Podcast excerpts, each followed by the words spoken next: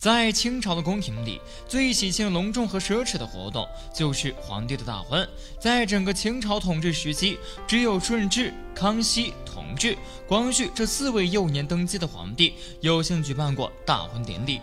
光绪是一位苦命的天子，四岁就离开父母，被抱进皇宫。慈禧对他的教育十分严格，读书识字、明事理，似乎真的显示了既当妈又当爹的不易。然而，慈禧毕竟是个老谋深算的政治家。在权力面前，他连自己的亲儿子都不想让，要想让他在光绪长大成人后让出大权，简直是痴人说梦。当初选择光绪继位，为的就是满足自己的权力欲望。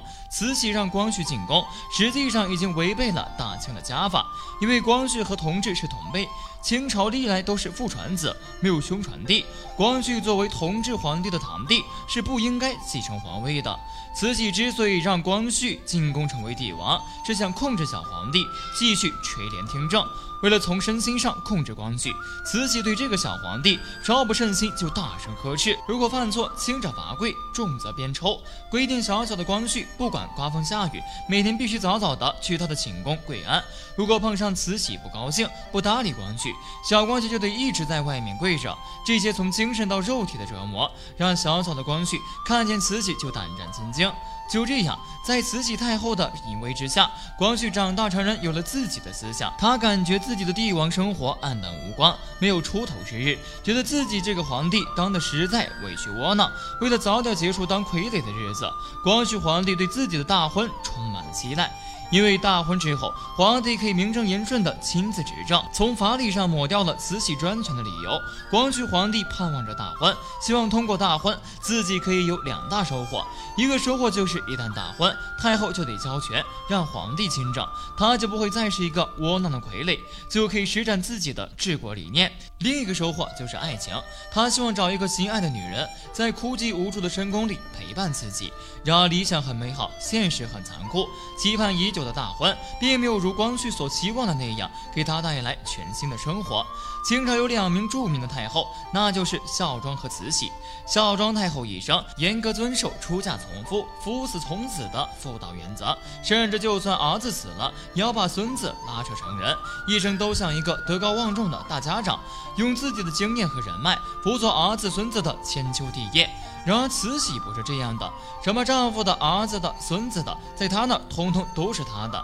她要的不是半边天，她要的是整个天空，要的是爱新觉罗家的江山子民。光绪遇到慈禧这样一个权欲熏心的女人，想要大婚不是那么容易的事。慈禧刻意推迟皇帝大婚的时间，她不希望光绪皇帝早婚。光绪大婚就意味着慈禧会失去权力。清朝的四个小皇帝，入关第一帝顺治六岁继位，他继位之后多管摄政。在顺治十四岁的时候，太后孝庄就为他举行了大婚典礼。顺治大婚后即亲政。第二位皇帝康熙八岁继位，到他十二岁的时候，已是太皇太后的孝庄迎娶赫舍里氏索尼的孙女为皇后，在宫中举行大婚典礼。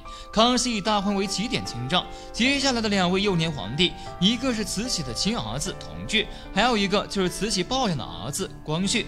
两位幼弟都是在慈禧执政期间长大成人的。按说他应该遵照清朝的制度，像孝庄皇太后一样，在他们十二岁到十四岁之间，给他们选择皇后。举行大婚，自己撤帘归政。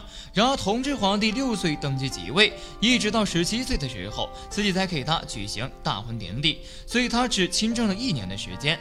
慈禧对自己的亲生儿子都如此贪婪，权力不放手，那么可想而知，对于不是自己亲生的光绪，他会早早的为光绪举行大婚典礼吗？这个时候的慈禧经历了一个同治朝，又经历了一个光绪朝的前期，慈禧对权力已经完全上瘾了，她要一直拖着，拖到了光绪皇帝十九岁。